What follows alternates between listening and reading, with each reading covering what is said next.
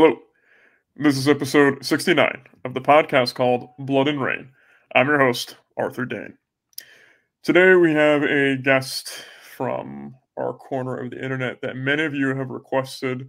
Uh, many of you know and love by the moniker Principality of Spirit. Uh, he hails from Greece. He is a devout Orthodox Christian, excellent writer, historian, studying cultural anthropologist. I'm very excited to have him here today. How are you? Thank you for that introduction. I mean, uh, I didn't know if I was, um, I didn't know that I was so uh, much of a good writer, I suppose.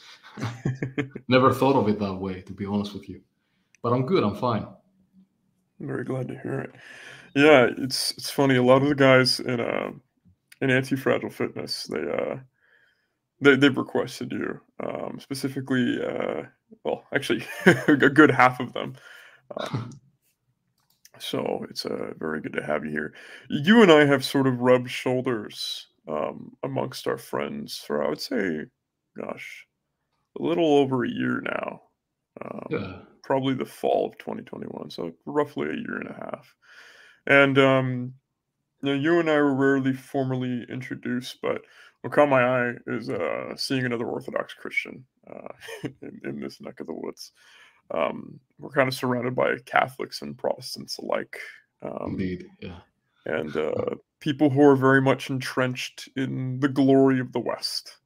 And while my blood, uh, all of it comes from the West, um, this, with the exception of the small bit of Sicilian blood that I actually have from the the Greek side of Sicily and Siracusa. Um, yes. You know, all of my blood comes from Catholic Europe, really. And I grew up in a historically Protestant country in the United States.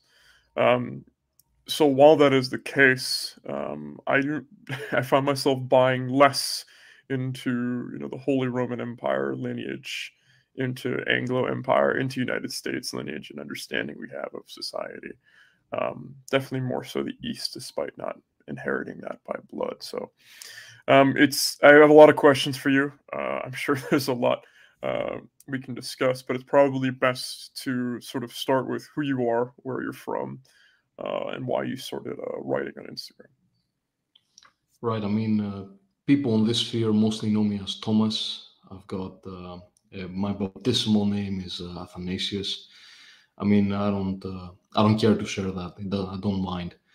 well, I come from Greece. I, I've lived here all my life. I've only ever been to one other country, and even that was just uh, crossing the border pretty much a little bit uh, into Bulgaria.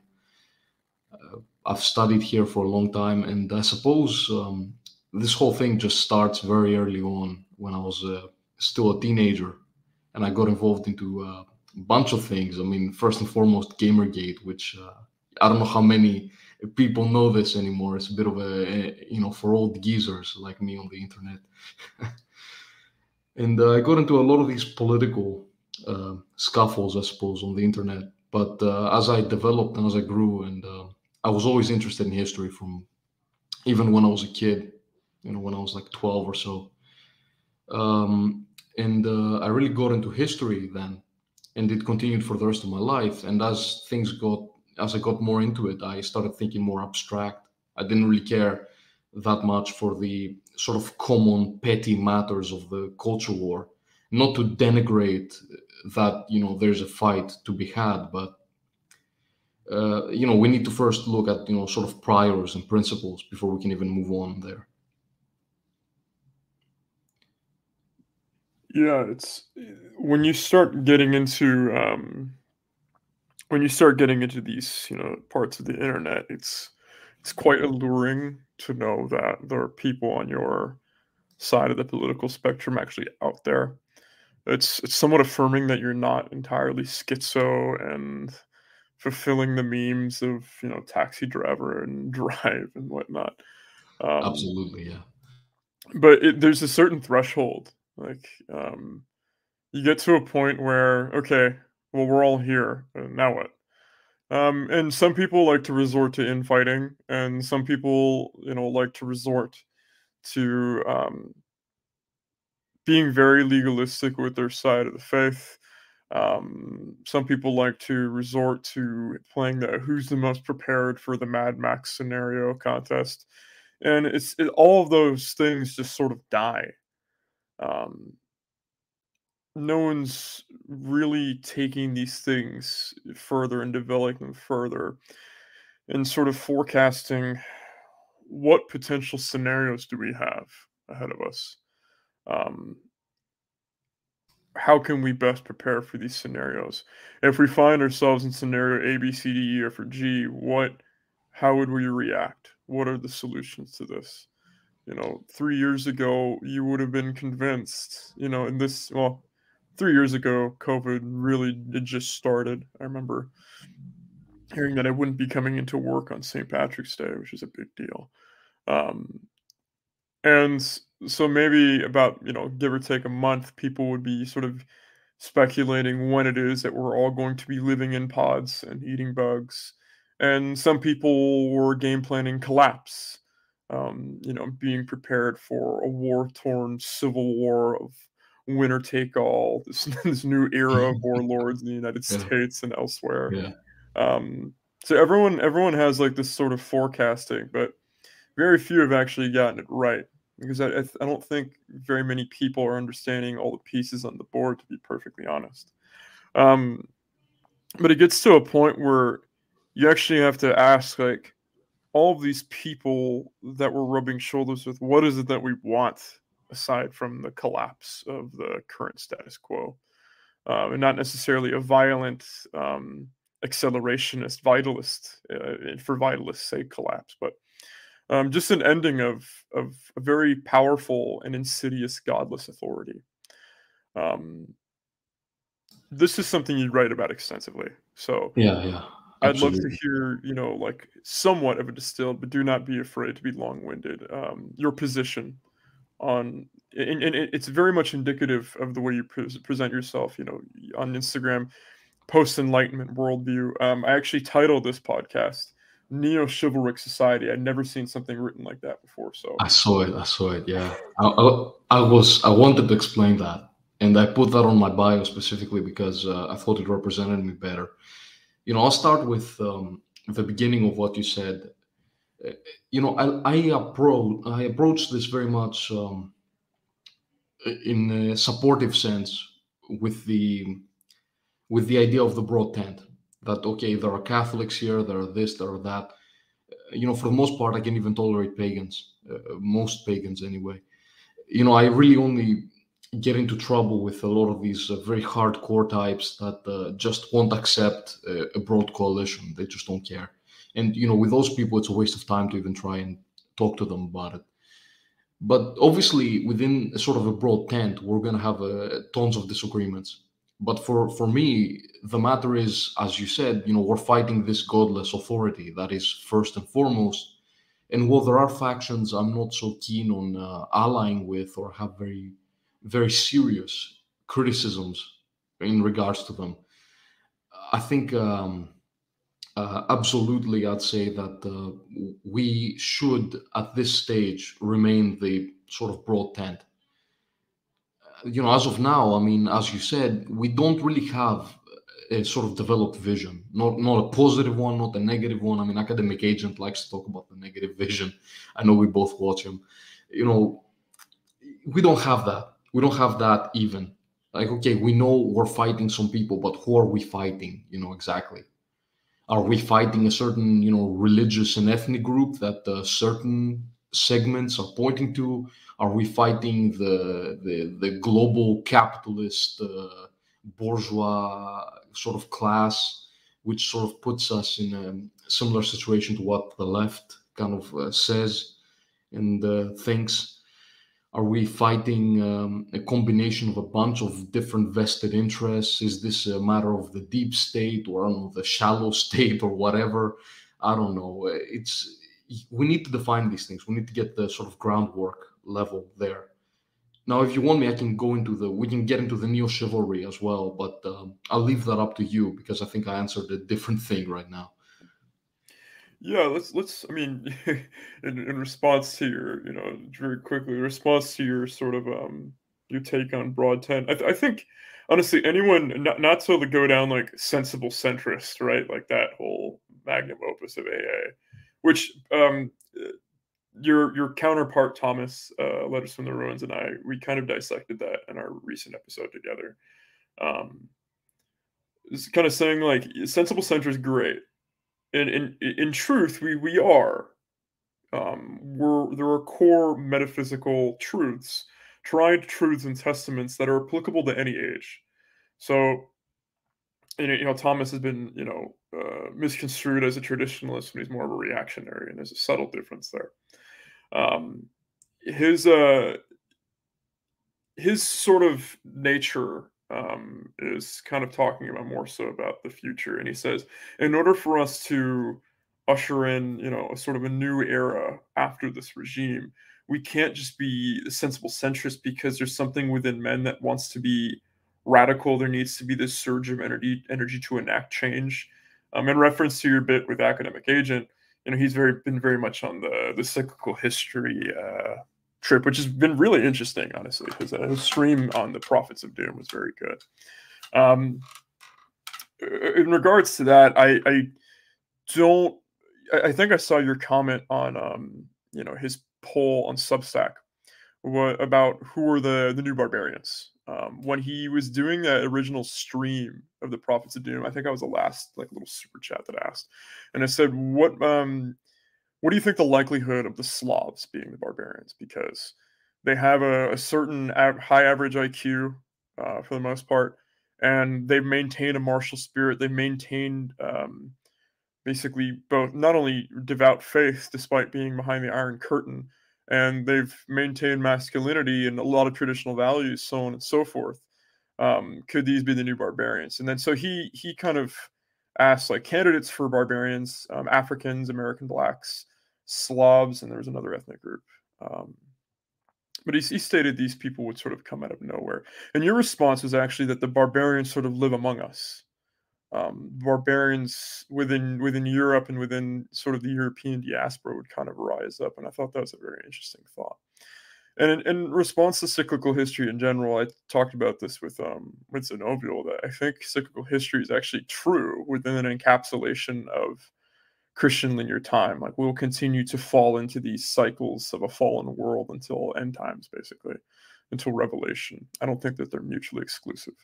Um, so in overall to, to sum up all of these things kind of to get you know the audience up to speed with stuff that you and i have been sort of reading and digesting internalizing and pondering probably over the past year plus um, i think to usher that in uh, broad tent is um, is very much needed um, when I was on Jay Burden's show, uh, he kind of he's very good at interviewing. He kind of cornered me into what my position is, and I kind of, as I was speaking to him, realized it's a form of Christian vitalism.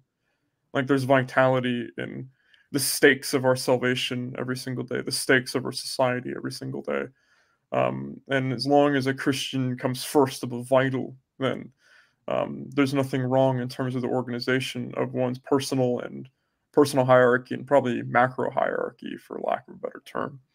Um, so I think broad tent is is accurate.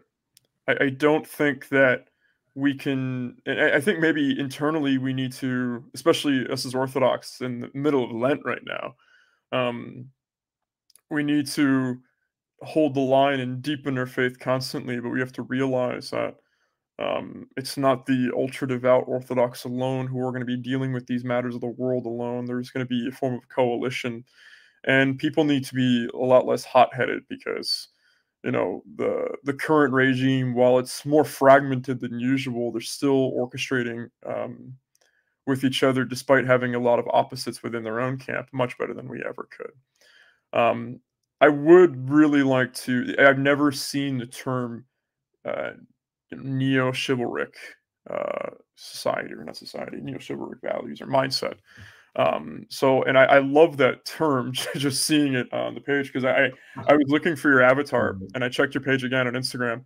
And you know, typically I've I've been seeing you know post enlightenment worldview, and I saw that, and like that's a new development. So, um, I would definitely love to hear, and I'm sure all the listeners would love to hear about sort of uh, your original thoughts of post enlightenment worldview and neo chivalric mindset. Of course, of course, right. So you know, to begin with the the points that you made, uh, yeah, the thing with the barbarians is that the barbarians are inherently what makes them barbarians is exactly the sort of vital spirit. Now, vital and vitalist have a slight difference. The vitalist is one who makes an ideology out of vitality, essentially. And uh, in these times, for a lot of people, this is absolutely necessary. There's no other way to create a sort of vit- a vital resurgence than that. But with people like the Slavs, as they were mentioned, and others, it absolutely is such a vital resurgence without it being some sort of explicit ideology, but simply by the um, the nature and the sort of cultural and religious frameworks of these people by themselves. Um, we'll leave that a bit uh, to the side, though, since we we have so many other things to talk about. Um, here's the thing: the post-enlightenment worldview is something I added relatively early on to the account bio because I didn't really know how to describe myself, but I added that in. Uh, it came right after I read uh, uh, Why Liberalism Failed by uh, Deneen, Patrick J. Deneen, which was my, not my first, but one of my first sort of introductions and more, uh, I suppose, reactionary and traditionalist thought. Uh, now, with um, with that, I meant to imply that look, it's cliche at this point. You know, people say it all the time, and it was often a critique, uh, supposedly a critique levied at traditionalists, but really misunderstands the nature of what a traditionalist is. You know, people always said, well, you know, yeah, those forms might have been great in the past, but you know, the past is the past now. You know, we can't go back to the past, right? And people would say that all the time. You know, there's truth to that. You know, we're not trying to just revive some ancient corpse. You know, we're not trying to be, you know, I don't know, cultural and political necromancers here. That's not going to work. That produces a sort of zombie. That that's what essentially the current elites, the current people who are running the society are doing. They're trying to keep the corpse of sort of American and sort of European and in general, I suppose, you know, liberal, capitalist, um, uh, modernist optimism. They're trying to keep that alive even though they've let essentially the postmodernists just hollow out the corpse and they're just holding up the uh, I don't know the, the skin suit essentially. Um, you know that's what they're doing, and we're not trying to do this. The point of traditionalism is obviously perennial truths. It's the idea that there are certain truths that uh, reemerge again and again and again, and this ties in exactly with cyclical history and exactly with what you said about. Uh, how cyclical history can work within the framework of Christianity, which uh, I completely agree with there, with you there. The the point of cyclical history is that we're you know we're going to stumble again and again, and we're going to fall again and again, but we're also going to produce constantly these bursts of sort of golden age energy all the time. It's just going to keep happening, and what our duty is is to guide this society towards that new golden age every time. It's to you know in times like ours it's to sort of weather the storm and to allow for the sort of the spring to come and for the new flowers to blossom after the long winter. And um, from that we're going to get a new golden age eventually and that's what we live for and that's what we die for we we live and we die for this golden age, at least in this world. You know, we're talking about the material affairs of this world. Now, spiritually, obviously, I'm an Orthodox Christian. That I think tells everybody what they need to know about what I think we should be doing spiritually, where our mind should be there. Um, that's on the post enlightenment front. That's the point. The point is, we're not going back. We're we're using these perennial truths and these this perennial understanding that certain forms can reemerge and we're trying to make them work in the future. We're looking at the trajectory of the future and we're saying which one of these great forms is going to reemerge. You know, how can we sort of make it reemerge today? And this ties in absolutely with neo chivalry in the sense that, well, let's take it from a purely military perspective, right? You know, knights were on horseback, horses are not important anymore nobody's going to be on horse on horseback. I don't believe in the Mad Max scenario, so I don't think we're going to return to the horses when the uh, when the gas runs out, right? Um, what is going to happen though is you could absolutely see, and you see this from a purely military technology, technological sort of military and technological lens. We're going to see the development of such impenetrable armor, right? You know, they're wearing Kevlar now. It's going to get to such a point where it covers the entire body again. There's a, a helmet that covers the face as well. And it's going to be impenetrable by bullets. And you know what's going to happen then? Well, we're going to have melee weapons again they're going to be different melee weapons. I don't know. They're going to be I don't know, fl- you know, lightsabers from Star Wars, you know, c- cutting through Kevlar or something. But um, it's going to be that way. And you know, obviously, that's just the military technological part. But through such military and technological means, is given the opportunity to us to for for different forms of cultural and spiritual values to reemerge. And this is where I'm hedging my bets this is uh, where I believe not only is neo chivalry something I'm very much fascinated in and I want to promote as a code of behavior, as a form of uh, you know war and fighting, as a conduct for the warrior, right? But it's something that it can reemerge. That I truly, in my heart of hearts, believe that if we're not gonna see it, you know, maybe we won't see it. You know, maybe our children won't see it but our grandchildren our great grandchildren they they can see it absolutely i don't know what are your thoughts on that yeah that's that's a very very interesting take and i think it's it's rooted in material reality as the way warfare advances um yeah it's uh some of the aff guys are kind of uh you know spurring out in the chat as usual. Someone said a firm Kevlar bodysuit. um, yeah, I think that's um, that Taff is laughing. Uh, that is that's kind of in line, and not kind of. It very much is in line with this idea that the only way is through, like you said. So we're not we're not going to go back and try to live in a zeitgeist. It's very, very sad to see people who are nostalgic for a zeitgeist. And, you know, more so, like for more than a day, basically. Like, I had this moment back in, um, back when I was still in San Francisco, I was working overnight security, I got off work and I took the I took the bus to the Civic Center's train station. You go to San Francisco City Hall, it's it's just stunning it's it's positively stunning. And you go to, just to that civic center there with the, the library and the museums and um, War War Memorial Opera House and Davies Hall, where actually my mother uh, got to sing. Um, it's just it's different. It's very much different.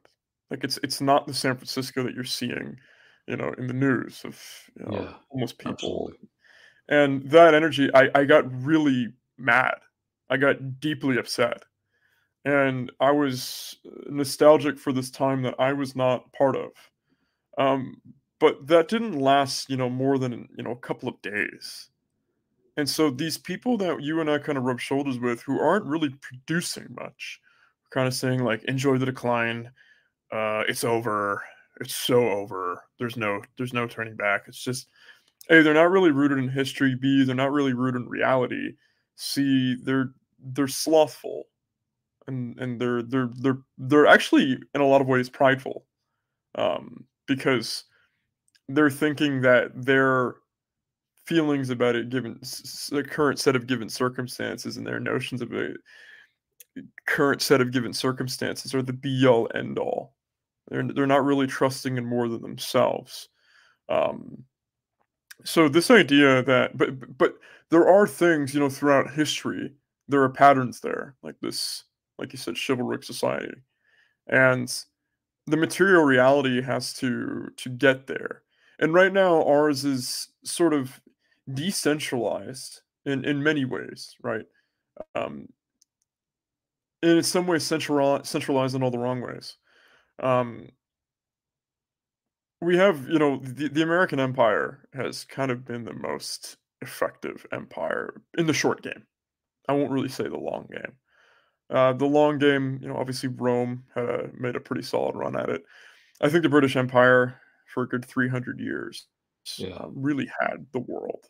And you know, c- credit to people, you know, credit to our Anglo friends. It's, it's the British Empire acted in the interests of the British people until World War One.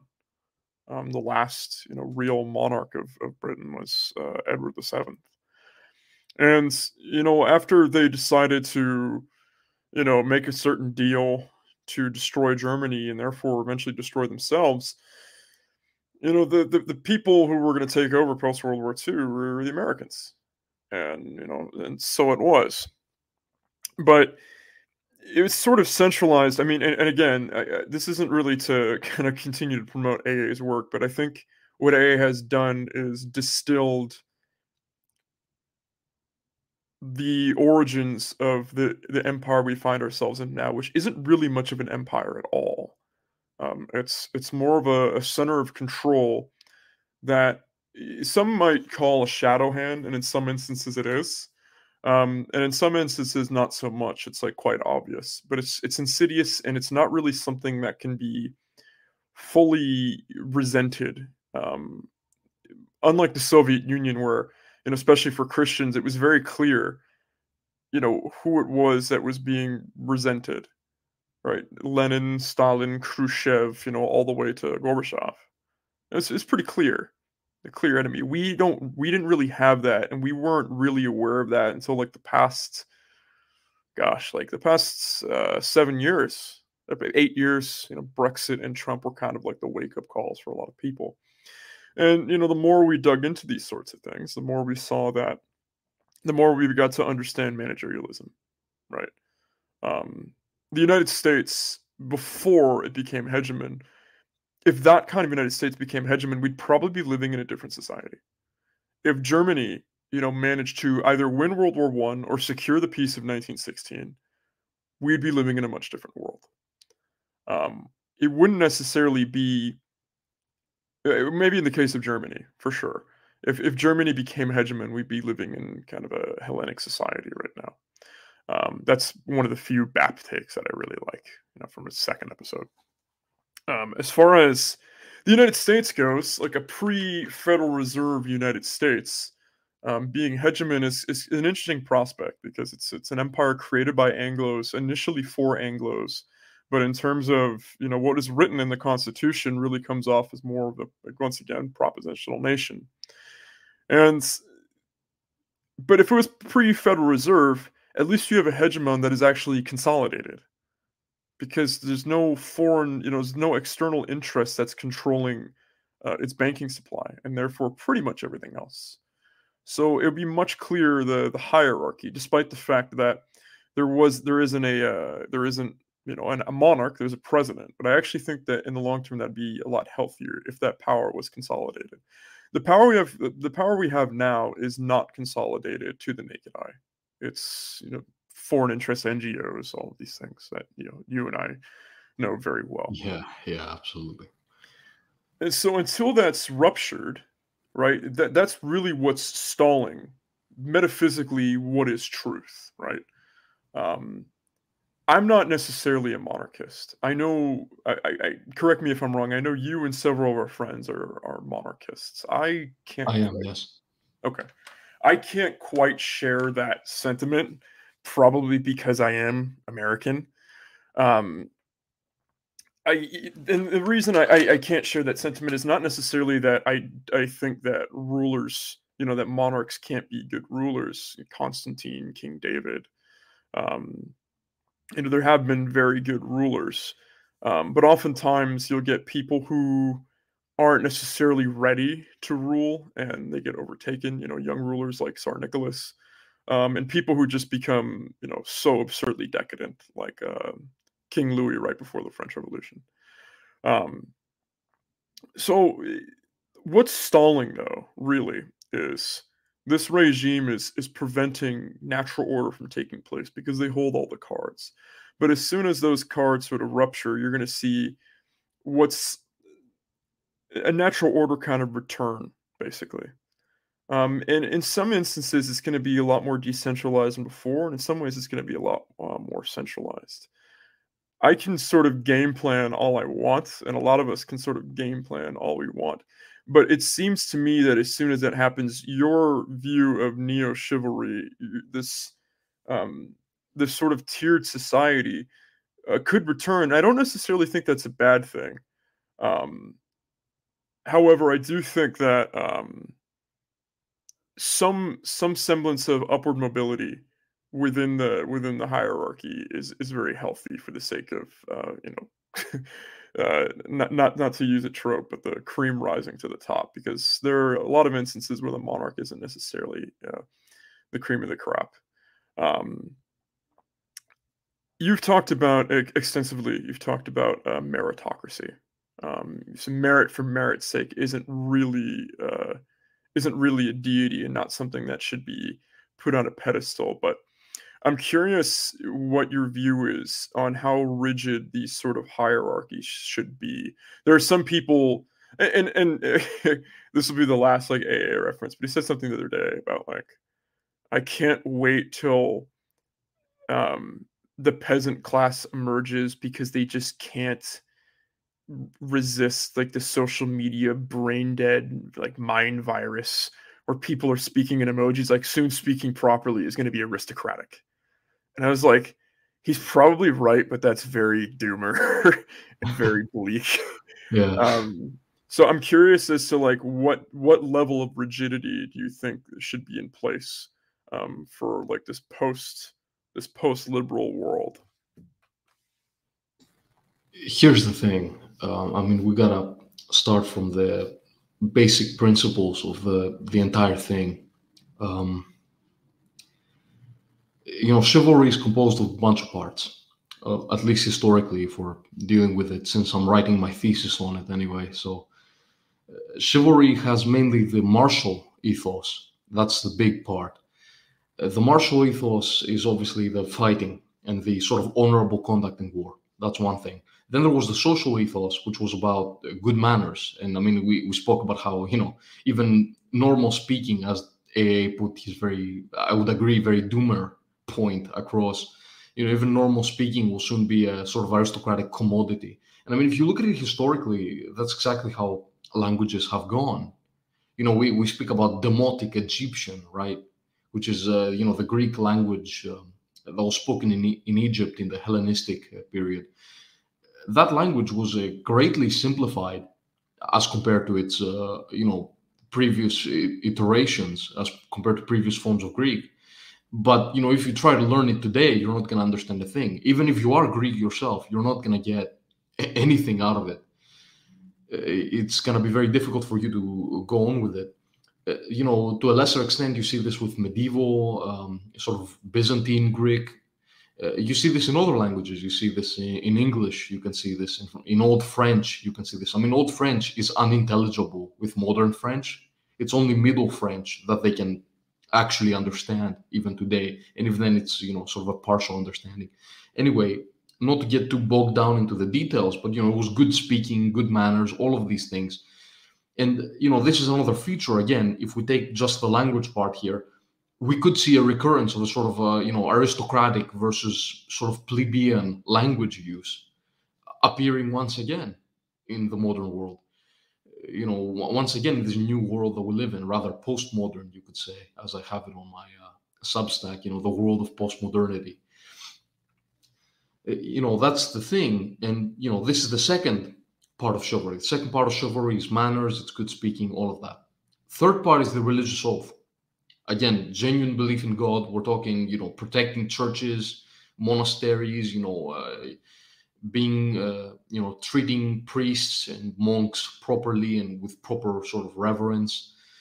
All of these things. When you combine these things as the basic aspects of um, of chivalry you know the martial ethos the courtly manners and the uh, religious oath you can find these even in societies I suppose, in certain sh- short bursts of energy, even in societies that are not monarchist, that are not monarchist, that are not traditional. You could argue that in the Third Re- French Republic, the one that existed uh, right before the First World War, that even then there were these people spreading these values. And we mentioned the British Empire before.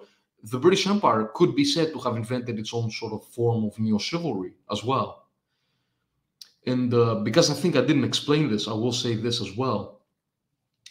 Um, in this regard, that uh, you know, as you say, you were more on the West, and you started then, you know, sort of pushing aside, you know, the Holy Roman Empire and sort of looking at the majesty of the East. For me, it was kind of the opposite course.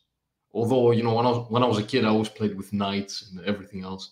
But you know, when I grew up, I was very much into sort of Byzantium. Yeah, you know, we're very nationalist here, we're very patriotic. You know, we like our Byzantine history. We're a big empire, great stuff, right? And uh, as time goes on, I just um, I really admire those brief periods in Greek history, like the Principality of Achaia, which I have a post going on, and the Latin Empire, which I actually did a post on, where you had this mixing of Western knightly, the Western knightly and sort of chivalric ethos with the the Eastern traditions of governance and religion, right? Well, obviously there was a lot of Catholicism coming in as well, but you get my point. There was a sort of a mix there, a sort of a harmony that I find very uh, absolutely amazing to look at and to study. And um, on that regard, we can speak exactly about the monarchy question and the uh, meritocracy questions that you posed. Um, in regards to meritocracy, I completely get your point. I'm not uh, in favor of a complete caste system. I don't think a complete caste system is really European, frankly. I don't think it uh, fits very well with the cultural uh, traditions of the Europeans uh, in general. I would say that, uh, regardless, though, a lot of the time, you know, we say we pick the best person for the job. When you look at it, you just pick a person that's maybe you know does something like five seconds faster than somebody else then i don't know if, if you took i don't know the son of the president. There are other cases obviously where you know the son of the president is an imbecile so you can't put him in charge of you know the functions of the corporation or whatever because then you know you're going to have um, a lot of trouble.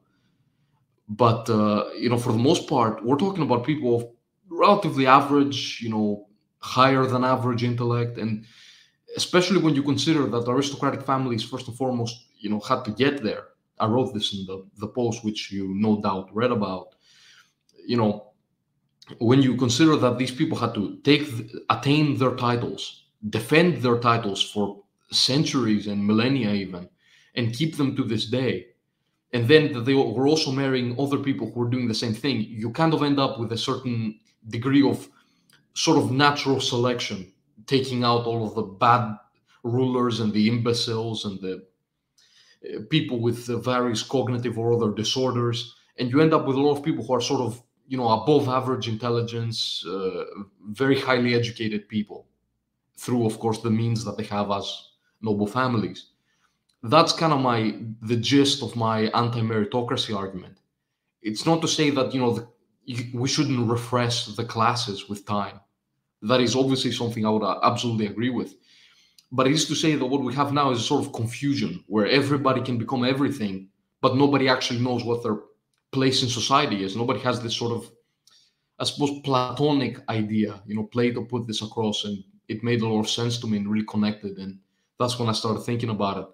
That, you know, in society, people should understand, you know, that they have a place in society and they should feel valuable in that place for them, which is made specifically for them.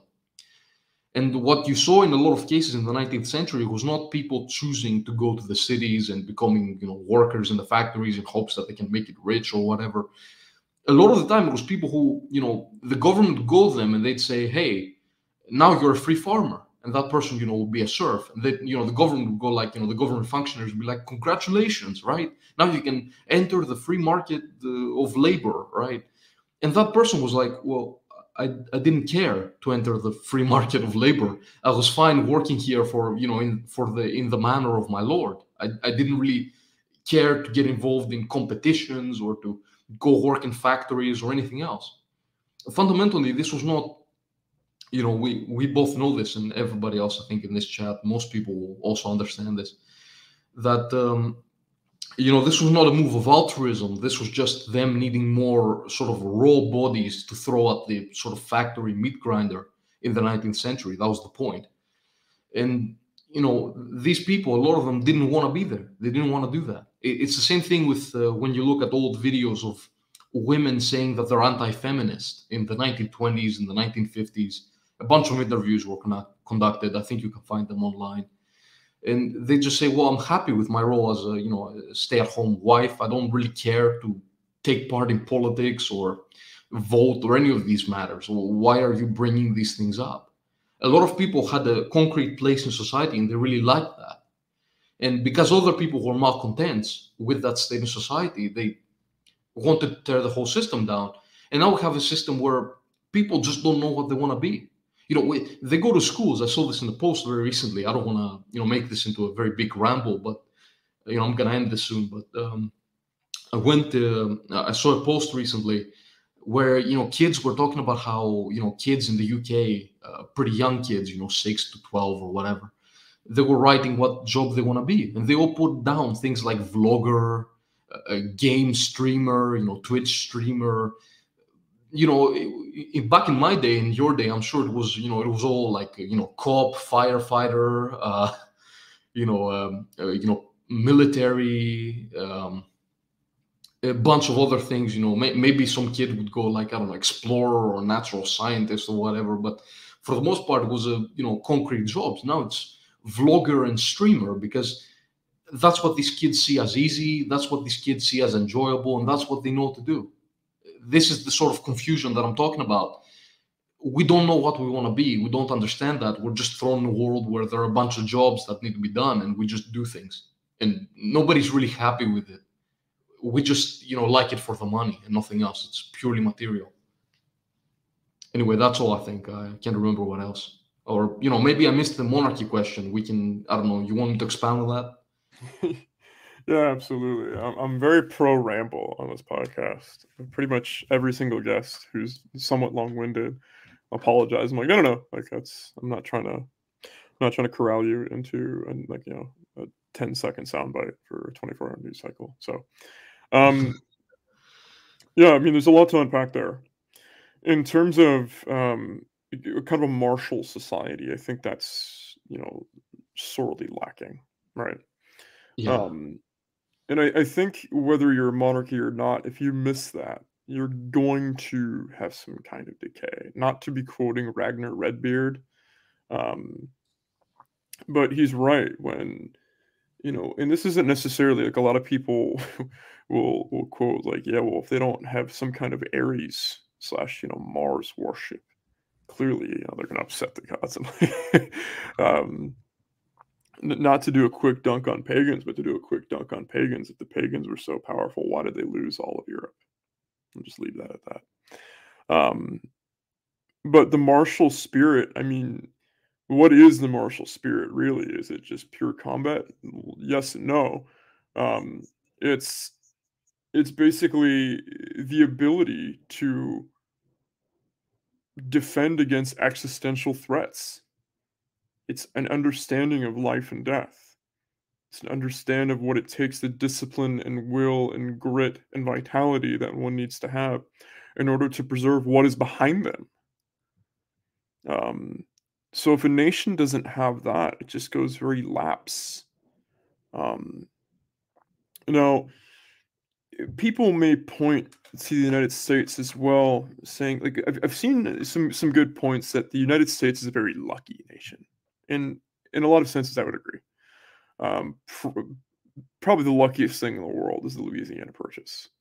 Being able to like Napoleon strapped for cash, he's going to sell Louisiana, which doubled, I think, more than doubled the size of the United States. Um, and then from there, they just needed to pick a fight with Mexico to to get to the coast, um, to secure my homeland, basically. But at the same time, that martial spirit never really died. Um, it's it's one of the few revolutionary wars, not just a pure revolution. So it's a, faction versus a faction in open traditional combat. Although the precursor to guerrilla warfare in many battles, you can see that. Um, you know, obviously Trenton, that's the famous one. Uh, Saratoga, Bunker Hill, which a lot of people classify as a as a loss, but really it's a it's a draw. Um, but that martial spirit, so th- th- it was born in war country was they, they fought for independence, you know. and uh, then they had to fight again to to tighten the grip on that independence in the War of 1812. And you know, then they're basically picking fights with every single Native American tribe for a good century. Uh, and intermittent with that is, you know, the the fight to get to the coast uh, that, that solidified a truly American um, idea and manifest destiny. Uh, the nation hasn't really recovered from the Civil War. It's split itself in half, so it's once again born in war. Um, we finally gave gave into the, the allure of overseas imperialism in the Spanish American War. Um, we finally ended our isolationism in terms of being involved in the the course of European history in World War One, and we became hegemon in World War Two. Everything we've done is born in war or martial society, and people can point to we people can point to um, people can point to you know various years of peace and isolationism, but there was still some kind of martial spirit being cultivated you know e- even even in westward expansion when you're a pioneer like you could be picked off by some native american tribe that wants your scalp. Like it's there were stakes at all times. And yeah. you know jfk uh, who's, who's a controversial figure especially in this this sphere right? So if, if you know um you know my father had a, a silver-backed or um, a, a, non-federal reserve five dollar banknote when in his childhood in New York City, and then JFK got assassinated, and then you know all those notes just disappeared. so take that information uh, with a grain of salt, everyone listening. But that speaks to some of the things that JFK was trying to do. JFK also talked about that uh, there's a threat of, of weakness. There's a threat against physical fitness. So there is a martial, like the uh, old leaders understood this need for a martial value, um, both on the micro scale and the macro scale. Obviously, I don't need to explain this history within Europe because Europe has been fighting itself for as long as Europe has been around. Um, but we, are losing that. We're losing that in um, in this. It, it, it's it's a symptom of the people who are sort of holding all the cards, like that that natural order of things, faith um, martial uh, manners, you know, language, custom, all of these things. It's all sort of wide open. Um, I think I think that's where the vitalists, you know, get something right. Yes, uh, I would say so. And you know, but not not so much that you know, again, the the Mad Max pipe dream. It's it's not happening. Uh, I'm, I pretty much say that every single episode now. Um, to just just to remind people. Um, but in terms of um, in terms of you know monarchy, not, not to say this on YouTube, but we saw we saw a society that had upward mobility within itself. Um, at the same time, everyone knew their place, so they had like this very good knife's edge knife's edge balance of you know this is your place this is your place this is your place. You're probably going to be really happy right? The person who just has an aptitude for farming and doesn't really want to do much else you know throwing him into this like you said this wide open hellscape well you're free so go just do it. And he's like what? What do you what do you mean? Like i want to go back to farming. Yeah. um you know like no don't you want to be in this wonderful landscape of uh landscape of you know fluorescent lighting and whatnot. It's like, yeah, probably not. But at the same time, um, having that wiggle room is like, well, this person, you know, came from that, comes from farming. It could be the same family, and say, I have a vision for creating something else. You know, a true entrepreneurial spirit. Um, and I think having the room for that, like what you'd see in America, is like this exists because it can in this nation you know that is that's been alluring to so many European immigrants who wanted to leave the farming life, or maybe wanted to leave you know the current given circumstances of taxation or poverty or whatnot and, and head to America. There's something about the capitalist system that does indeed make a lot of ships rise when it's not messed with. That being said, that's I'm not going to back these capitalists who say if we just allow the market to correct itself, like it's it's it's very much the equivalent of communists, you know, who grew up in West Portal, San Francisco, or the Hamptons in New York, you know, Long Island, saying, well, communism has never really been tried. Well, it never really can be tried, just like pure capitalism can't really be tried. Um, there was a nation, there were there were a pair of nations that had this gradient of everyone has their place in upward mobility, and those nations were, you know, the quote unquote bad guys of World War II. Um, things are centralized just enough. Uh, things are decentralized just enough.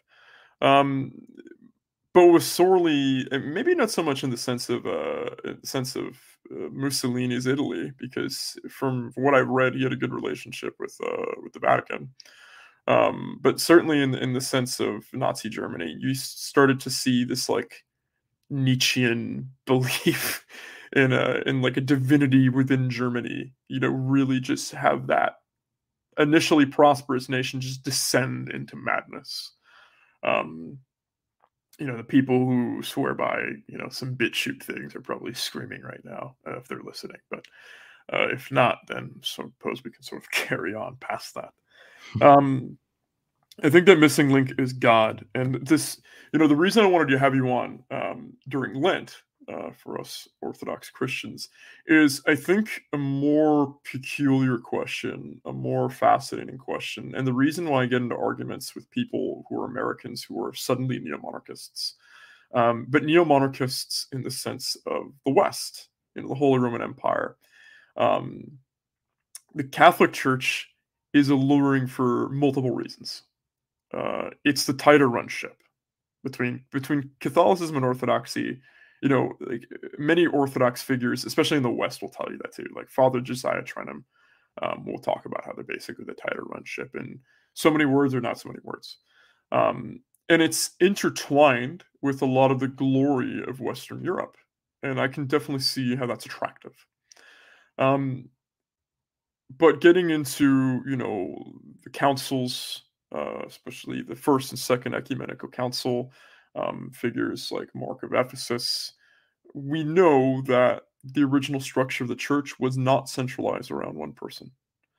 Um, and this has been described, I, I think, um, you know, it was really well distilled by the Orthodox Wisdom podcast um, as the, the first sign of humanism in the church. You know, we have that if uh, Father Kallistos or Kallistos Ware, you know, memory eternal, he talked about in his texts, you know, this this kind of like cheeky joke that's not so cheeky that the Pope is the first Protestant. Because he's the first to take the, the faith in his own hands. Um, we know that you at least you and I know and other Orthodox Christians know that the original structure of the church is you know Christ at the top and you have patriarchs and that the church is both physical in body and spiritual in body, and the physical will inevitably make mistakes, and they're very open about that. But spiritually, over time, they'll be corrected. Uh, key examples of this are the restoration of iconography, first by Saint John of Damascus, um, and then you know really solidifying that within the Byzantine Empire with the patron saint of my my girlfriend, um, Empress Theodora, and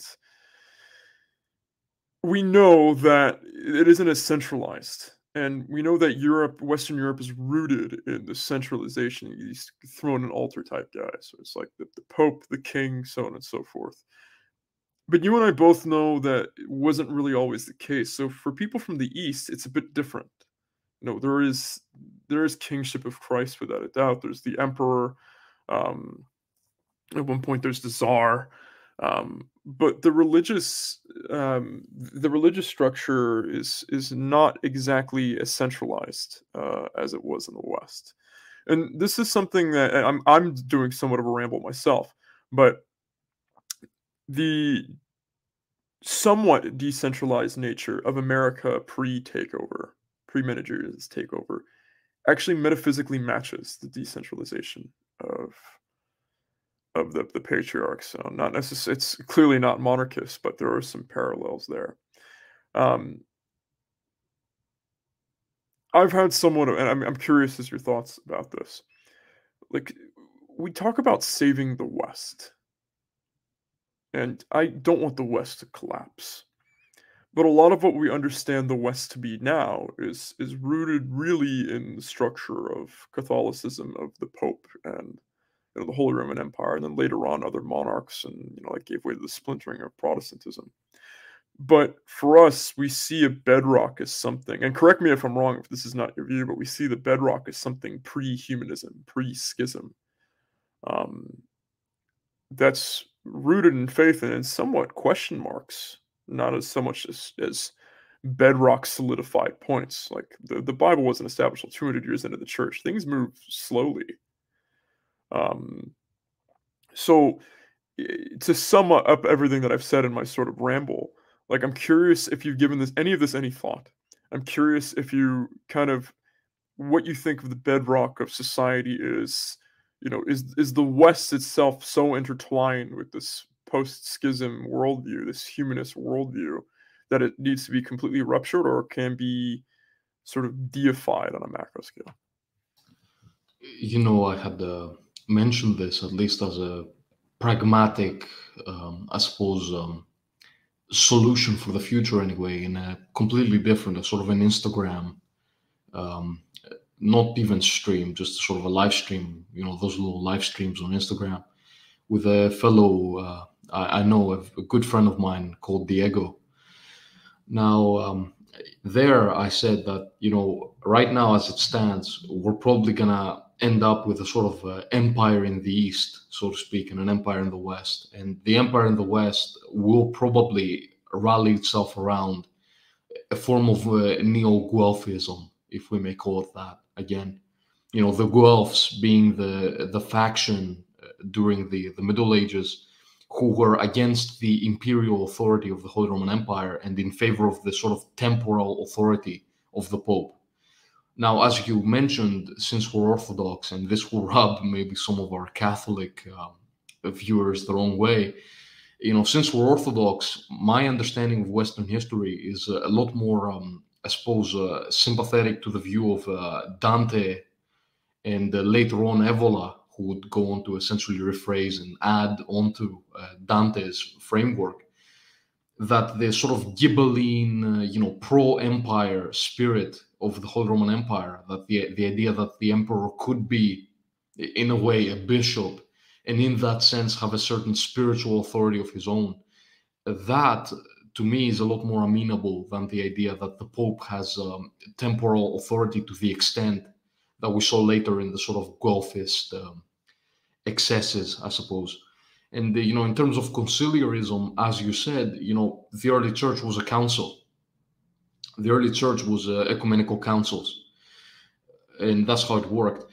This structure, it was rejected uh, it, it, was a movement of conciliarism within the Catholic Church, and it was uh, essentially destroyed. It was defeated.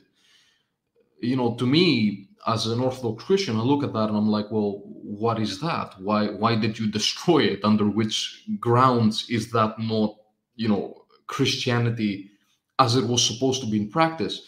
But I don't want to get too much into these sorts of things because they tend to be divisive. I will say, as it stands, that uh, maybe we will see a sort of unification around the Pope, maybe in, the in the West. But what um, I suppose separates the West and the East in that sense is that the East has a lot more of an imperial tradition, in in the sense of a literal imperial autocrat.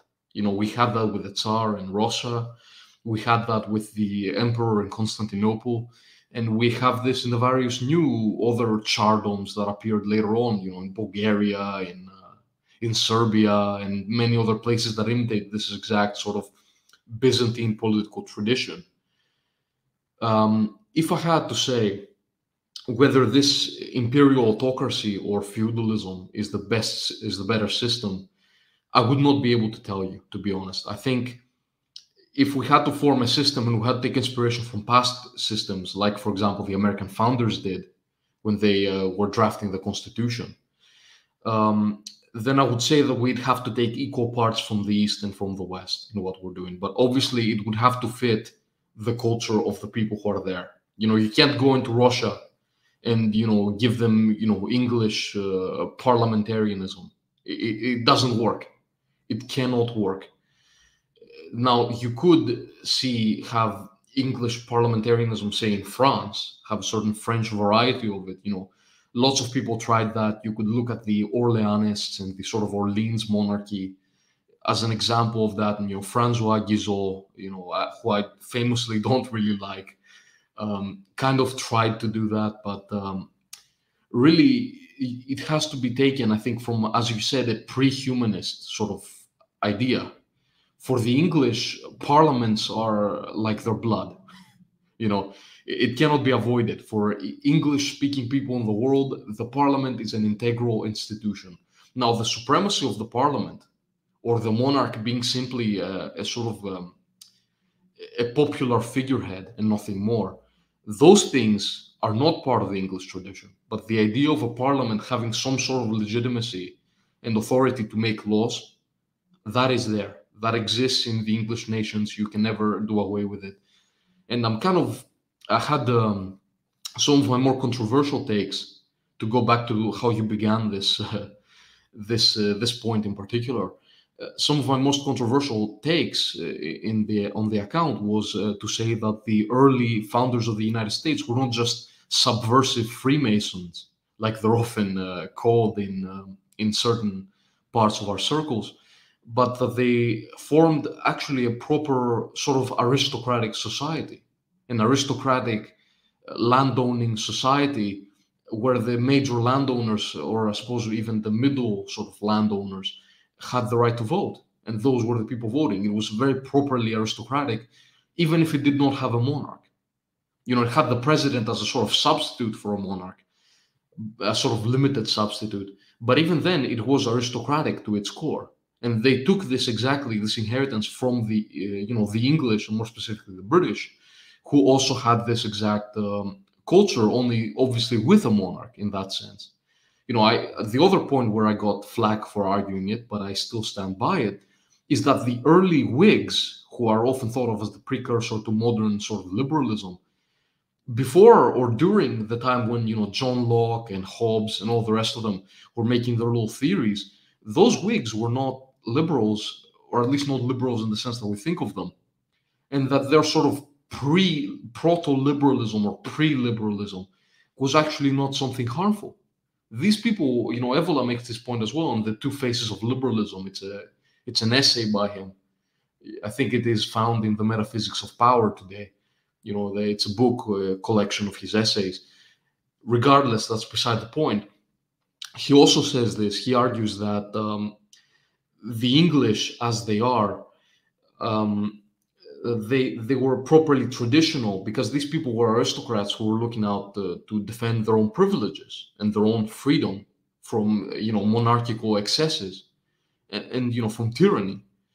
And that's an all right point to make. I think that's a pretty fine distinction to make between that and the later thinkers who were ideological liberals who were ideologically captured. Uh, you know that's what I have to say there. If I miss the point, you know, remind me. I don't. Uh, I'm trying to tackle a bunch of things here. Well, maybe slightly, but I think there's we can get back to that. I think there's you know before we keep going down that road, there's some interesting things to, to respond to there. I agree with your take about the states. Um, you know the way the United States was, you know, for much of its early history, it, it did function in that way. Um, and you know who who could vote then and who can vote now. This is not like a you know. I'm not trying to overturn the three fifths. I'm not trying to overturn, you know, the Thirteenth Amendment um, in response to the three fifths compromise. I'm not trying to overturn. Well, I am trying to overturn the Nineteenth, but you know, whatever.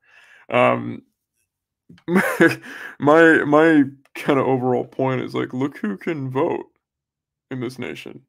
Not that I mean, lately votes don't really matter either, but um, look who can vote in this nation. Some people can't even tell you like how many like you can't even name all the states in this country. Some people can't even tell you, you know. Gosh, some people can't even tell you like how to get from like people in, in, in Oakland. They can't even tell you how to get from Oakland to San Jose or San Jose to San Francisco, or you take your pick. It's it's, it's a bit sad, right? Um, these votes are kind of just cannon fodder. Who can get the most exposure repeating the same thing to the people over and over and over again. Um, you know, there has to be, you know, originally it was male landowners in this nation that could vote, and the nation is functioning pretty well. Um, there are certain moral, um, there are certain moral implications with this. Um, there's there's an interesting wave of you know slavery um slavery like i don't even want to say being based because i think that's a bit stupid but um like even to suggest that out loud but there's like a, a, recent like notion of slavery being like traditional and it's it's good and i'm just like eh, that's not really something that morally in the heart of hearts that i can actually reconcile um and some people will argue that the book of philemon being like an up from uh, slavery uh, epistle of st paul um, view that's like oh that's just a liberalist take. I don't necessarily agree with that and i think that's kind of taking the anti-liberal lens a bit too far. So i do think there is a moral struggle with slavery and honestly that's a sin that this nation is paying for uh, in more ways than one. You have a group of people in this nation that have been uprooted and don't really have roots. Uh, Marcus Garvey um, and the other Harlem Renaissance, W.E.B. Du Bois, but particularly Marcus Garvey wrote about this extensively, saying, like, we don't really have roots here. Like, our roots are in Africa. We should return to Africa. Um, because this is a very dangerous thing for the psyche of a people to not really know where you came from. So they had to create a culture from scratch. This is much different than like an Afrikaner in you know in South Africa. It's like yeah, we're we've been here, but before that we came from you know from the Netherlands basically. Um, and so in terms of you know the plight of African Americans, that's been that's pretty been pretty clear. In terms of the plight of the nation, though, you know the enemies of what it was traditionally America, like the state before I, I, talked about this extensively in multiple podcasts, but 1913, 1933, 1945, 1968, 1971, those five years that destroyed this nation. Um, before that, like this state would be able to be united, but they're leveraging this past sin of America, and that's just destroying this nation from the inside out. If slavery never occurred in this nation, you know, we wouldn't have this gaping hole that can be exploited um, so that's in terms of in terms of voting, right? Um, I'm not necessarily saying that the people, uh, you know, just everyday Americans that may or may not be corralled in this, and I, I really hope that this isn't the case, because again, um, some of these people who hail from the United Kingdom, I respect greatly, but this whole like, I can't wait for the peasant class to reemerge, and in some ways it is like tiny homes, overnight oats. You know, it's like a gradual progression towards pods. Um, I really hope that isn't the case, but um, I was uh, I was speaking with someone who's from China who's pretty well off, and it's just like, well, you know, my father's allowed to vote, but the common farmer that doesn't know what's going on isn't allowed to vote. But look how well our nation's doing. And I was like, I can't really argue that point. Um, then again, we don't really know fully what's going on in China. They're culturally a very, um, you know, private, face-saving society that isn't always going to display its full set of cards, its full hand of cards, rather. Um, but it is it is clear that like the people who don't really know what's going on shouldn't have the same value of vote compared to um you know compared to people who do. And some could argue that that's a symptom of saying like well a lot of people aren't educated and that's also the fault of the education system which is true. There's also just hereditary iq so on and so forth but there needs to be some kind of like tier of understanding of vote. And I can't even believe I'm saying this out loud um, because I'm not. I really haven't been rooting myself in you know aristocracy, so on and so forth. But it, it's it's clear that you know in the past when the American populace was more educated with a higher average IQ as a whole, that it was just doing better. Um, and I, I think you're right about um, sort of the east and west. I've seen um, uh, this this this term being floated around called the reverse iron curtain theory that you know countries like um countries like hungary obviously with orban um, people get upset when i say belarus because of lukashenko because he kind of like screws over other countries for the sake of his own but that's pretty that's pretty common in the past um, so lukashenko in hungary orban and uh, sorry lukashenko in belarus uh, orban in hungary and then obviously putin in russia their people are doing better than the people of the West in a lot of different metrics. Um, you know, Russia is back on the gold standard with the ruble. Um, American anti-culture that comes from where I'm from in the San Francisco Bay Area has, um, you know, has been uprooted from their nation and just completely removed. Um, the, the, the church is obviously being fostered heavily uh, in many different cultural efforts. Uh, there are many efforts to expand, you know, the family, right? To have more children, to preserve the future of, of the Russian nation. Um, and, and, this is being encouraged in Christian parts uh, and sort of quietly not really encouraged in parts like Chechnya or Dagestan that are predominantly Muslim. Um, so there's this idea of the reverse iron curtain theory. And in terms of prosperity for the average citizen, uh, that seems to be correct. Um, you have like the potential to be making more money in the West, right? There are plenty of Romanians who go to the United Kingdom. Um, you know, there are plenty of you know Albanians that go both the United Kingdom and France. Um, a lot of people are still trying to go to Western Europe to make money, but in terms of just well-being of indigenous peoples, it's it's pretty bad. Um, there's some white pills ish in Italy, Sweden, France, maybe. Um, but in terms of the reverse iron curtain theory, it seems that Eastern Europe is picking up steam much quicker uh, than Western Europe. This this new worldview that you're talking about. Um, I do, I did like your piece, kind of like breaking down, um, you know, how some some traditions legally are kind of they're they're communicable between um, nations, right? So it's it's not really too big of a sell to have a parliamentary system completely rooted in English law, um, given to France that you may a France that was maybe used to Napoleonic law, or even for that matter, vice versa. Um, but trying to like apply the American system to say Hungary or Belarus, not so much. Um, so there is a gradient there that's you know ethnic, geographic, religious, so on and so forth. Um, I, I think the East will, will reach there first. Um, I'm curious uh, how it'll play out in the West. Everyone everyone has an opinion uh, on that, and I'm not really super interested in. Um, I'm not really super interested in again sort of forecasting because I think um, I, I, think points that you have made, I have made, uh, Letters in the Ruins have made. Um, Zenovial had a really interesting point about how he thinks that we've actually already been living in the winter, um, you know, since the '60s, and and maybe that's like more of a white pill than we bargained for. We're sort of we're sort of like nervous to to believe that because we don't want to we don't want to get our hopes up. Um, but yeah, it's um the the West will eventually centralize around something true as the current regime looks to be less and less competent despite many people's beliefs. Um, my question was more in the bedrock of the West, right? Because if if it's almost like the metaphysical bedrock of the West, and you know eh, this isn't again this isn't like a campaign for like the spread of orthodoxy in the West, although I would obviously very much like to see that. And orthodoxy is rising in places like the American South and North Dakota.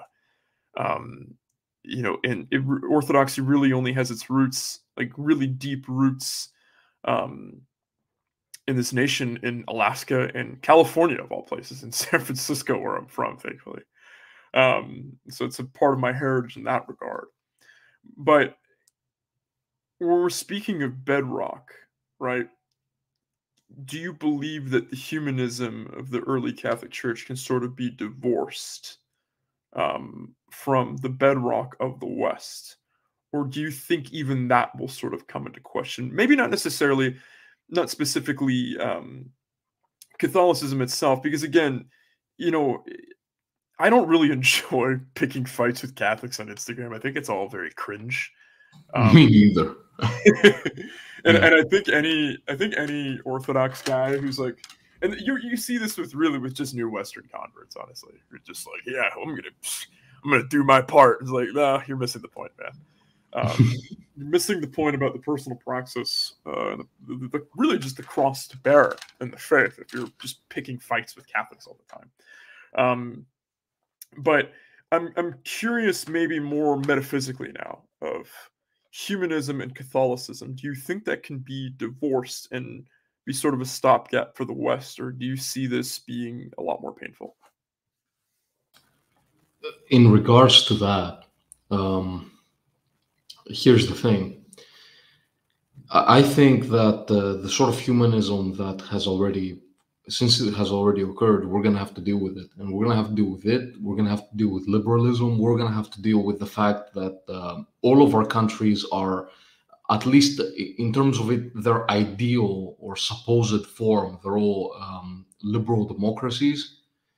You know that that's the the sort of classification they're trying to get at anyway. Um, we're gonna have to deal with all these things, and you know, you said we don't want to. You know, you don't want. You're not really interested in you know forecasting. I would say the same. So I'll only sort of content myself with the East while doing this I think the way out is truly the sort of strongman, quote unquote, sort of dictatorship, again in quotes, um, that we see in places like Hungary and Russia. I think that uh, you you can find parallels between that and the Hellenistic age. How in the Hellenistic age, the various city-states went from having functional democracies, uh, at least on the local and provincial level, to essentially everybody being an individual, nobody really caring about you know you know politics you had all the same sort of culprits that we see today you know stoicism and epicureanism. You know people were like yeah we're just gonna go fund the found the commune in the woods you know the epicureans. The stoics would just uh, say yeah you just gotta ignore everything that kind of happens around you not really care about it you know not really uh, deal with it uh, on an emotional level. And you know had all these individualist philosophies, and at the same time you had all these um, essentially strong men taking over states, and you know having the the wars of the of the diadochi, you know, call them diadochi, uh, diadochi, I think it is in uh, in English, I suppose. Um, without getting sidetracked there, as for the West now, there I don't really know how it's gonna go. I can't tell you. Again, we're not in the business of forecasting. But what I could say about the sort of bedrock of it, if we're looking to get down to the bedrock of you know the West, uh, I would say that uh, it would absolutely need to be something before this sort of you know humanism that we see the, that we've been seeing since the 14th century at the earliest, but the sort of more um, I suppose secular humanism that has existed since at least the Renaissance, pretty much you know those things would have to be done away with if we're trying to get at what it really means to be a western european right? As for the rest of the elements i mean it's a really big discussion as to what makes the western european a western european sort of broadly i suppose or what connects that culture.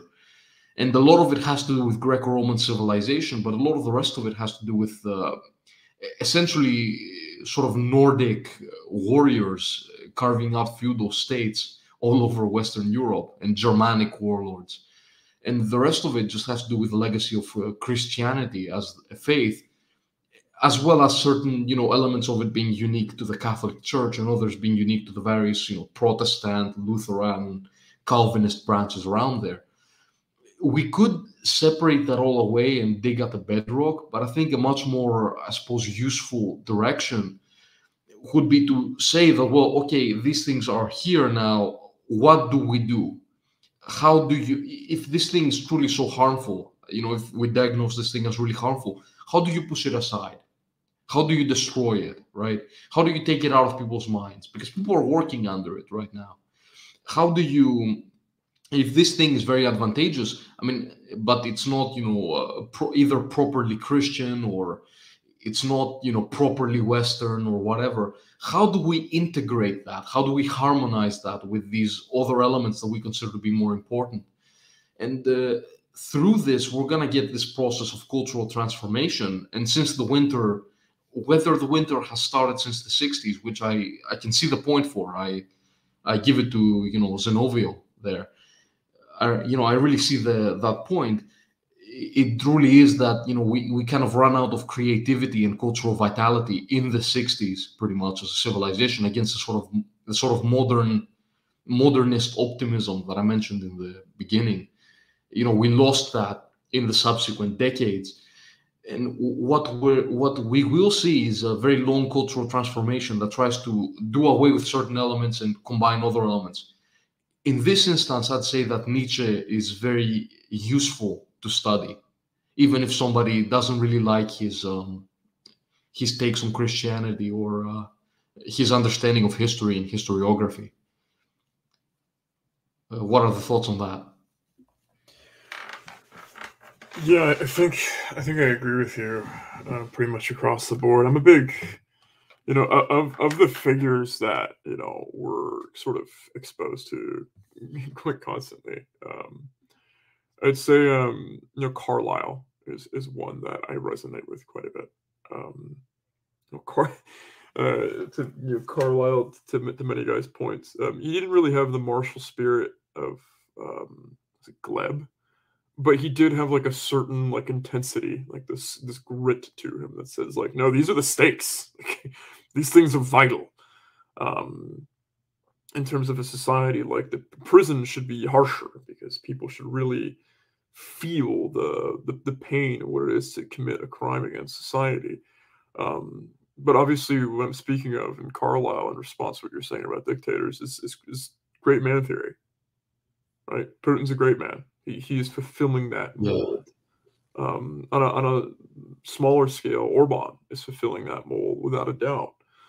Um, and you know whether I mean my patron saint is is Saint Constantine, and the way I came to that was was a bit strange. Um, I uh, I'm not sure if I've actually told this story on uh, on the air before. I've told it to many people, so if I'm repeating myself to the listeners, my apologies. But um, you know, signed, sealed, and delivered for a very long time.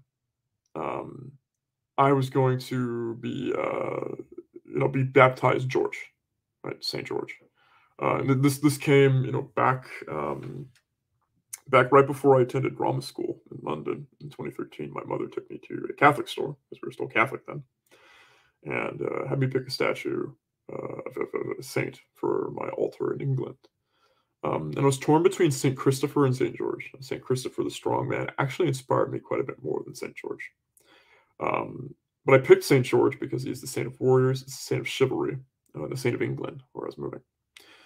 Um, for the longest time, and I said, you know, fighting background, um, my game plan, you know, you and I haven't spoke personally very much. So my game plan in life, um, about 23 years old, I was going to um, it's a bit later. It's about four years later, you know, three and a half years later, uh, before I became an inquirer in Orthodoxy. My game plan in life was to um, be a professional fighter, be a world champion, write a lot of books, and then if I don't die at 40, uh, go join a monastery. So go to Valhalla or something of the like. Um, and when, you know, obviously that's not the case anymore. Um, but so signed, sealed, and delivered, it was going to be um, you know, St. George was going to be my patron saint. Um, towards the end there, I was looking more at St. Christopher and St. Moses the Black. Uh, St. Moses the Black, to this day, has my favorite quote of any saint. I'm paraphrasing once again. You fast, but Satan does not eat. You pray, but Satan does not sleep. The only thing you can really outwork Satan in is humility because he has none. Um, but about a month out from my baptism and my girlfriend's baptism, I uh, we're you know long long ROCOR liturgy, of course, you know like three and a half hours. We're sitting in the car after, and I say, yeah, and I don't really know why I said this out loud. I said, I'm gonna take Saint George as my patron saint, and she said, Are you sure about that? And when I said it out loud, I didn't believe it anymore. I said, No, I'm not actually. And St. Constantine had made himself known to me out of nowhere. And I spoke with my spiritual father at the time about this. Um, you know, he urged me to sort of take him as my patron saint. But you look at Constantine's life, and he listened to God before baptism and so many things um, through this sign conquer, you know, converting his soldiers, painting the crosses uh, in the battles in, in Gaul, um, the Edict of Milan, the Council of Nicaea. He put his life on the line so many times with, you know, in both just typical battle and decisions like um, allowing Christianity in Rome and then making it a Christian nation. That could have had him pretty easily assassinated because people were assassinated for a lot less uh, when they're the emperor of Rome. Um, and moving the capital from Rome to Constantinople and only being baptized, you know, on his deathbed. But I had uh, I had questions about this. Well, he's not really the most like devout. It's not like a Nectarios or Saint John of Kronstadt. Um, you know, am I really? I had the question: Am I really relying on the prayers of this man? And you know, they talked about you know not every saint, not every Christian is called to this life of monastic. Not everyone is called to be paisios. Um, you know, these are. There are soldiers there are theologians, there are very, you know, seemingly random martyrs. Um, there are great healers like St. John Maximovich and St. Nina, um, and Nectarios, once again, for that matter. Uh, and then there are monarchs as well St. Theodora, um, the Empress, and then obviously St. Constantine. And we're seeing a great man theory. It's like something within the cyclical framework of of the fallen world demands it like it will pop up again and again and again. Like someone will consolidate everything and seize to to set normalcy. And w- whether that person is christian or not is the question right? And if they're christian it's a very very good thing. If not so much well fine. Putin to his credit seems to be doing everything to support patriarch kirill who's probably the strongest of our, our patriarchs um, in the orthodox faith I agree with you. Uh, pretty uh, honestly, with every point about the East. Um, you know, for someone who lives in the West, it's like, oh, that's great. They're they're over there. Uh, I'm over here, and um, I guess I'll just have to deal with things uh, as they come. Um, in terms of, you know, like like that bedrock you were saying, like yeah, I, I honestly, uh, and again, for the last time, I won't, I won't forecast, but um, I think inroads. You know, we all want to see the schism healed. Um, I think the less humanism we adopt, the better. Um, the, the current uh, archbishop in San Francisco for the Catholic Church, you know, is very pro-orthodox, which I was shocked to hear. Um, and uh, and yeah, it's um it's concerning for me to say the least, but I am where I am, and I don't think I'm going anywhere. So I'll just have to endure that uh, as time comes. Uh, I'm curious, you know, shifting more and more towards um, towards Orthodox topics um, as it is Lent. Um, when I first came to the faith, I came through uh, ROCOR, so Russian Orthodox Church outside of Russia. I am now OCA because, for many reasons, we were led to OCA. Um, I'm currently in Chicago. Uh, we were led to cathedral, and because uh, uh, and part, the other part of that is I'd like to see you know the Autocephalous Church of America grow, and it is growing. Um, but I came through ROCOR, which is pretty hardcore, uh, long long liturgies. Um, you know, first somewhere else in the Bay Area, and then at uh, Holy Virgin Cathedral, the Cathedral of St. John Maximovich. Um, but I was I was advised by um, and it's it's funny. I actually prayed as to what church to go for the first time, and there was a Greek church closer to me, and something told me don't go. Go to find a Russian church. I thought really? I don't know if there is one. I found one.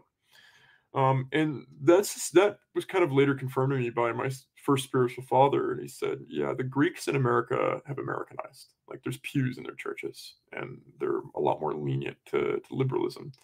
and it seems to be the case. Um, it seems to be the case, you know, with people like Bartholomew and whatnot. Um, and you know, going back to the post, you know, the period of right after post Ottoman rule, it seemed that you know the upper echelons of the church were not really enduring liberalism very well. But what I've heard from a lot of people is that you know the clergy and the parishes are still quite devout. Um, so I'm curious, you know, as, as a Greek and someone who's in Greece, you know, how do you view the state of orthodoxy in the Greek nation? Here's the thing about that. Uh, well, you know, I, am not. Uh, I'm not gonna pretend that I'm uh, the uh, either the most hardcore, uh, you know, church core or the um, or that I really know uh, very much about the situation of the church within the country. Uh, you know, it, it, it saddens me a little on some occasions, and in others, it, it provides me a lot of hope. Um, you know, when I go um, when I go to church on Sunday, a lot of the you know the actual people there are nowhere near my age. Obviously, they're very very much older than me.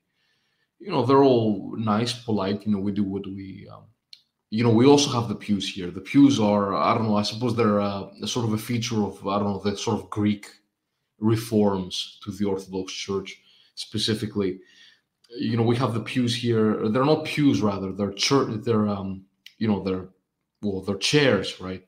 You know proper you know chairs. But uh a lot of these things about you know the rules about standing or not standing a lot of them are done away with. You can just stand whenever you can sit whenever you want.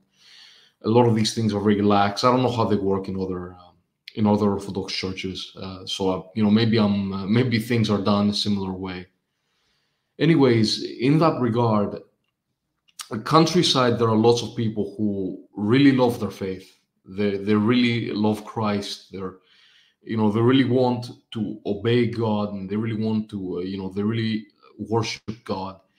But the problem is they don't know. They don't know anything. And i mean it's not their it's not their place to learn like integrate you know intricate theology if they want to do that obviously but that's not really their job that's not what they're supposed to be doing um, or that's not what they usually want to be doing anyway or can afford to do. You know, they don't have the time, they don't have the money. Um, now, in regards to the actual, you know, priests, there is there's trouble there. I, you know, from what I can tell from the churches I've been in, we're either talking about priests who, well, they try to, you know, keep the um, the service you know, as the serious and you know respectable and I suppose you know reverent manner that it, it's supposed to be. They do sort of take this more light-hearted, uh, I suppose, uh, you know, Protestant-like approach in their sort of personal interactions with parishioners. That's not very bad, you know, but I do wonder if some of the priests are being a bit too liberal, I suppose, in the way they're interacting now, as for the um, the rest of them, a lot of them are just you know village priests that frankly don't really know much. They are not really, uh, you know, they're not really well read on the theology. They they know the liturgy, they know the basics, but they they don't really go beyond that, and that worries me. At the same time, I've been to church on a couple of random occasions, either at my uh, my grandfather's, my grandmother's village, a couple of times when you know well my late grandfathers i suppose i should say my late grandmothers. Uh, they have a house up on the mountains and you know sometimes uh, you know when the in the summer months you know we have a lot of people coming back to the village and a lot of these people are very young people and you know when i see them at church you know that makes me very hopeful about this country but you know then i don't know you you get their instagram accounts right and you know they're faithful and you know i'm not gonna put the political above you know the faith obviously the, the point isn't you know to be a based trad pilled you know right winger right you know first and then to find god the point is you know you first find god you get your life in order you are you know you you understand you know you you understand the faith and you are faithful and then after that you know you can actually participate in the political manners. But uh, you know, again, not to turn the things around their heads, but you know, when these people, you know, go to the church one day and then the next day they're talking to me about, I don't know, the the acceptance of transgenderism in this country or whatever, it's clear to me that there's a certain disconnect between the liturgy and you know what the what the church t- tries to teach the youth and what the youth are really gaining from it. That's not to say that there aren't a lot of very bright young kids who are truly letting, you know, who are truly listening. You know, they're truly taking, you know, their moral lessons from the church as they should be. Um, I don't know. Is that an answer? Did I answer that well? Yeah, I'd say so. It's like it's essentially they're they're kind of defenseless at the moment, unfortunately. Um, yeah, I, I work out with um, you know, four four friends of mine from church every morning now. Um, we're, we're all OCA, and we're all kind of talking about the um, you know, the, the current like the, the state of OCA is improving because uh, the quote unquote boomer churches like are not necessarily disappearing, but they're like being de-boomerized. um, and you know the boomer priests who are really lenient, really quiet about things are retiring, and now um, we have a an amazing archbishop who's, I mean, in, in person, very you know, clearly very patient, very caring. Another Californian, um, but you know he's taking a pretty hard line. Uh, he's he's he's saying things that need to be said. So um, in terms of like walking the faith, you know, what is being allowed is it's very slim, and as it should be. Um, none of this sort of like, well, we need, like like you said, we need to be like really welcoming of transgenders.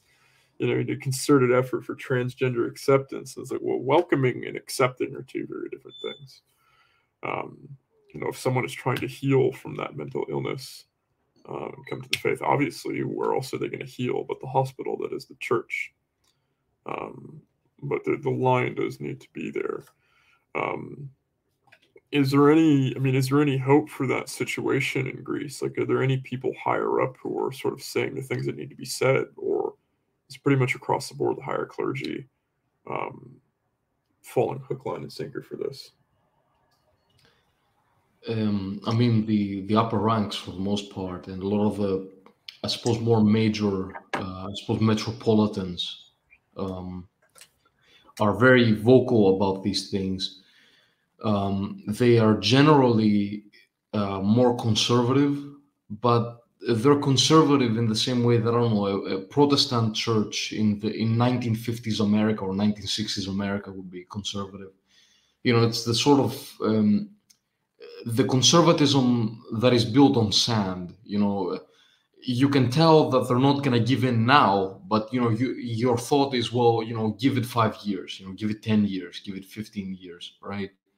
I mean i've been in a situation where we had a priest who was actually saying pretty uh, interesting things. You know i i wasn't um, i'm not the biggest uh, sort of supporter of the uh, you know anti-islam line that was uh, very big on the on our sort of sphere back in 2016 2017 where it was all about you know how you know the muslims are going to come in here and they're going to destroy our secular values. You know that was the the big takeaway then. And you know obviously now we look at that and we think well you know we were kind of taken in for fools right? You know they, these forces wanted us to essentially liberalize the muslims so that you know neither one of us would have a proper rooted religious identity but anyway, this priest was a very sort of leaned into a sort of religious nationalism in a certain um, speech he gave to the um, you know to the church. Uh, this was in um, this was in Thessaly, I suppose uh, you know, or uh, you know, the, the or the upper parts of uh, you know central Greece. I don't want to give away the exact location, but it was uh, in, at a church there uh, he started speaking about you know the migrant crisis. That was the big thing back then, and he was talking about how these people were like Islamists and how we you know okay yeah you know Christian charity and all that, but I mean you can't let like you know murderers and suicide bombers in, right? and you know you know he was a bit you know fiery with that maybe that was not the proper place or venue for him to speak on such matters but the thing for me to keep here is that his own church right? His own you know the people who are supposed to go to church and you know listen right? They did not want to listen. I mean my, my own mother included. They did not wish to listen. A lot of them were just, uh, you know, were rather, I suppose you could tell, they were rather unsettled by the message, because obviously there's a certain, you know, spiritual warfare going on right now, where you know the currents that we see, you know, in power right now, sort of globalist, liberal, you know, postmodern, deconstruction, uh, subjectivist, anything you can you want to call them, all of these currents that are supported from the top these currents have taken such hold of people's minds that you know the, i mean the church is really struggling to wrestle with that. And i don't know i, I can't tell you how that's going to go. I can tell you that i believe that yes the, the, the church cannot be eh, eh, you know the, the, the, the devil can never prevail against the church as is you know often quoted. You know I, I do think that that's true that you know our church is eternal. It, has to be you know because we we believe in it. And you know th- this is what christ said and if we believe in in, the, in christ's divinity in the, his divine nature if we believe that this is you know what god intended for us then obviously the church is not going to perish. So i think we will find I, i'm hopeful anyway that we will find a way out of this. But you know when you look at it on the ground when you don't look at it spiritually when you when you get too deep in the sort of material in, in the weeds of the material world right it doesn't it looks a lot more grim i suppose. You know that's where that's the trap of i suppose doomerism in this case yeah that makes that makes perfect sense you know one can hope that you know, the structure of the church the council will prevail in this instance um, you know things like making inroads with uh, with Francis when w- one singular person doesn't have that authority. Um, the mark of Ephesus prevailed um, to prevent heresy against all the other patriarchs and bishops who were adopting it. And in this instance, um, between the likes of the Moscow Patriarch, Romania, so on and so forth, that God willing, that this heresy that is um, that is beginning to take hold in Greece can be destroyed. Uh, it's the heresy of ecumenism. It's the heresy of the godless authority uh, that Father Seraphim Rose wrote about extensively, and that we face that we face today. Um, we're coming up on time, uh, but this has been uh, very much uh, a pleasure. It's it's been a long time coming, and we're going to have to do this again uh, in the not so distant future. Um, where can people find you? sure uh, people can find me on uh, Instagram, principality dot uh, uh, of dot spirit. Um, besides Instagram, I don't really have much. I have uh, my Substack, which is the the Celestial Circle, is what it's called. You know, again, the URL is you know Principality of Spirit, this time without dots, and then dot substack dot com. I mean, if you type that in, I think that's gonna show up. Um, I mean, these are my the main spots, and you know, I'd say you know it was I'm I was glad to be here. I really liked this conversation. There are tons of topics. We opened a thousand topics, and uh, we could go uh, really in depth into a lot of them. We could like sort of you know focus in on a couple of these, and you know do a couple of shows uh, after that. You know, anytime you're available, you know, we can discuss it. Likewise, no, it certainly is is the first, but most definitely not the last. Um, and whether it's here or the upcoming panel podcast that you and I will be involved in with Carolus Press, uh, I think we'll be able to. yeah, yeah, you're right. Very excited for. Um, I think, you know, between all of those, you and I will be able to sort of like hone in on the details of a lot of the topics that were brought up that we probably wanted to go further into detail with, but um, you know, I didn't want to get too in the weeds. Um, so definitely looking forward to more specific podcasts between you and myself in the future. Um, but to the listeners, uh, thank you for tuning in. Um, give Principality of Spirit a follow both on Instagram and Substack. Uh, he's certainly one of the best of us. Um, give uh, give anti-fragile fitness a follow as I begin to chill a bit more. Uh, but as always, good night, good storms, God bless. Thank you. Good night. God bless.